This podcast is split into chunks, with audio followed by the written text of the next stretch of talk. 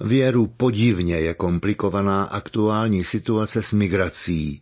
Turecko, člen obraného paktu NATO, už nemíní dál stěhování úprchlíků bránit a uvolňuje tisícům odhodlaných migrantů přístup na evropskou pevninu po souši. Řecko, člen obraného paktu NATO, náporu běženců čelí silou a volá o pomoc. Sešli se prezidenti Erdogan a Putin, aby si vyjasnili svá stanoviska. O moc moudřejší z toho Evropa není. Pohrůžka může znamenat další, zatím virtuální hrozbu.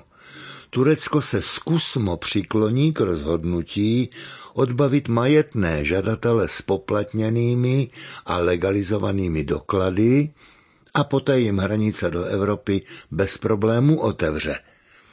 To bez ohledu na finance, které od Evropské unie ochotně přijalo.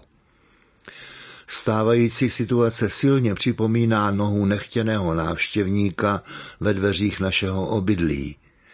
Někdejší Československo má jistou podobnou zkušenost z roku 1968. Tentokrát by mohly být ty nohy ve dveřích i bosé.